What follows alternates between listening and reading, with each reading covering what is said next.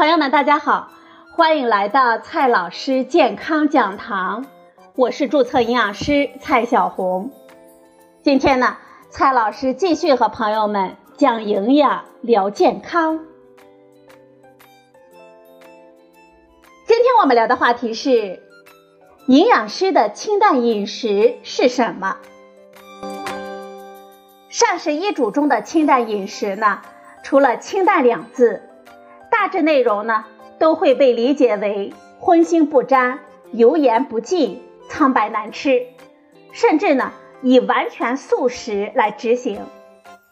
特别是三高人群和部分老年人，青州白菜完全落实了清淡的含义，却忽略了营养的补给和合理膳食对我们疾病的改善和治疗。今天呢，我们就来聊一下这清淡。到底是什么？健康饮食，很多人觉得是简单的食物，没有额外的肉和增加我们胃肠负担的种种食物的堆积，从而三餐米面组合和水煮青菜达到了实现健康的路径。然而，营养师告诉你，这是错的。一味的清淡和错误的理解，不仅不能使疾病改善，反而容易导致我们营养不良。长期缺乏必要的营养素，还会出现疾病的风险。这清淡并不是白味、无油、单一、难咽，相对于浓汤重酱，这清呢是少油，淡呢是指少盐。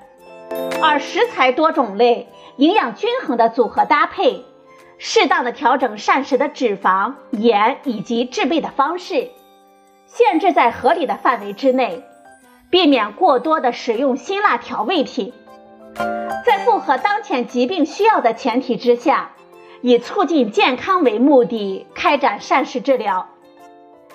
同时，健康的烹饪方法最能体现食物的真味。最大限度的保存食物的营养成分。科学的清淡饮食方式有助于保持健康，这适用于绝大多数朋友。患有高血脂、肥胖、胃肠疾病、心脑血管疾病以及手术后的病人更应该清淡饮食。我们看一下清淡饮食应该掌握的法则。《中国居民膳食指南》二零一六中指出。我们每人每天应该摄入十二种以上的食物，每周的二十五种以上。谷薯杂豆类的食物品种数平均每天三种以上，每周呢五种以上。蔬菜水果类的食物品种数呢平均每天四种以上，每周呢十种以上。鱼禽肉蛋类的食物品种数呢平均每天三种以上，每周呢五种以上。奶、大豆、坚果类的食物品种数平均每天两种，每周呢五种以上。我们平均每天摄入谷薯类的食物两百五十克到四百克，动物性的食物呢一百二十克到两百克，其中畜禽肉类四十克到七十五克，鱼虾类四十克到七十五克，这蛋类呢四十克到五十克。我们每天呢。还要有三百克到五百克的蔬菜。根据膳食指南的建议，我们烹调用油每日的推荐摄入量为每人每天二十五克到三十克。我们要控制用油，自行烹调的时候要从调整量和种类来做起。首先呢，要减少过油的操作，比如说我们炖排骨汤的时候。焯完水之后呢，就可以清炖了，无需再用油来煸炒。我们选择油的种类呢，可以多样化，像茶籽油、橄榄油、大豆油等等，我们最好经常换着吃。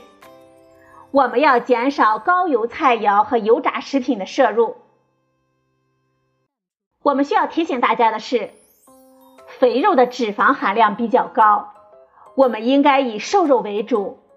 少选择五花肉，与畜肉相比呢，鱼禽等白肉脂肪含量相对较低，不饱和脂肪酸含量较高。我们吃鸡肉、鸭肉的时候呢，最好去皮，否则呢会增加脂肪的摄入。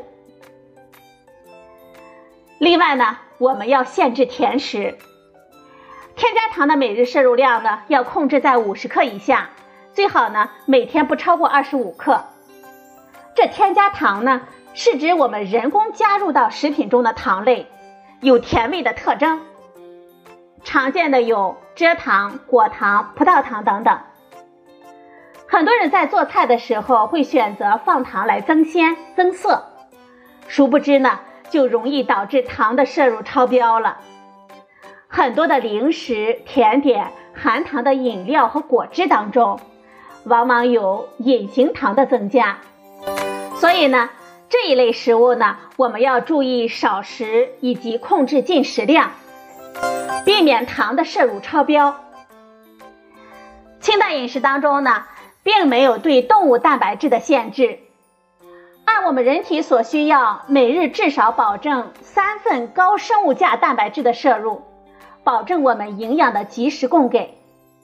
比如说，鸡蛋一个，畜肉类每日五十克。或者是鱼虾类每日七十五克，或者呢鸡鸭肉每日七十五克。同时呢，我们可以搭配适量的植物蛋白，来实现营养的互补。而根据不同疾病状态和患者的饮食特点，医疗膳食呢更有它的特殊性和针对性。好了，朋友们，今天我们聊的话题是：这清淡饮食到底是什么？今天的节目呢就到这里，谢谢您的收听，我们明天再会。